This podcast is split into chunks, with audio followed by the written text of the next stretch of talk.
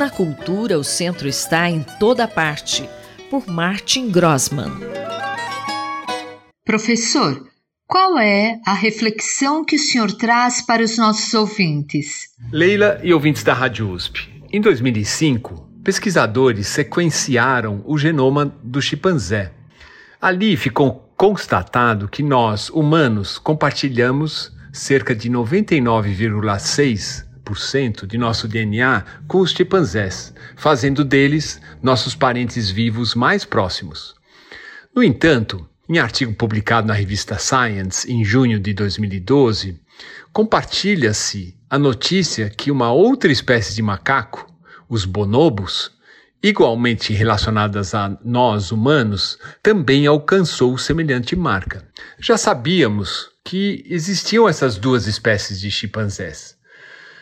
Os bonobos, com o seu nome científico de Pan paniscus, e o chimpanzé comum, o Pan troglodites. Embora esse termo seja o chimpanzé, seja usa, usado principalmente para a maior das duas espécies, o Pan troglodites. Os pesquisadores também descobriram que os ancestrais dos humanos se separaram do ancestral dos bonobos e chimpanzés há mais de 4 milhões de anos. Hoje, os bonobos são encontrados apenas na República Democrática do Congo e não há evidência que eles tenham se misturado com chimpanzés na África Equatorial desde que eles divergiram.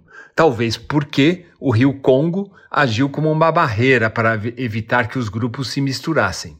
E nós humanos, estamos mais para bonobo ou chimpanzé? Ô oh, professor, sou eu quem pergunto. E nós humanos? Para o primatologista e etólogo holandês Frans de Waal, que é professor da Universidade Emory em Atlanta, nos Estados Unidos, humanos têm um pouco do, dos dois: as tendências territoriais e agressivas dos chimpanzés, que muitas vezes são úteis para a nossa proteção, e também uma ótima habilidade de resolver conflitos e cooperar com os outros características advindas dos bonobos. Em seu livro Eu Primata, de 2005, o etólogo afirma que, no nível biológico celular, o homem é essencialmente egoísta, como qualquer animal, é competitivo e só pensa em seus interesses. Mas psicologicamente, não. Acredito que o homem herdou tendências positivas de cooperação e socialização, que explicam por que temos moral.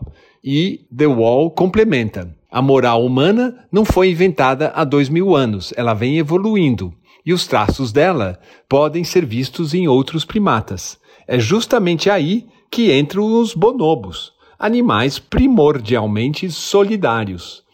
No livro, The Wall afirma que, com um certo otimismo, que descendemos de macacos, paz e amor, não de chimpanzés sanguinários, só para reforçar um pouco essa distinção entre uma espécie e outra, bonobos são mais sensíveis e afetuosos, pacíficos, uma sociedade matriarcal, sexo se faz com prazer e entrosamento, em boa parte, o erotismo, assim, é diverso e criativo, e eles têm um certo espírito mais hippie. Já os chimpanzés são brutos e esquentados, maquiavélicos, machos dominantes, inclinação guerreira e competitiva.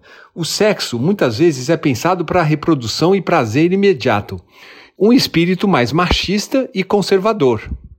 No entanto, se esse mesmo livro fosse escrito hoje, na situação na qual nos encontramos, o primatologista certamente teria que rever essa sua posição otimista. Professor Martin Grossman conversou comigo, Leila Kiomura, para a Rádio USP.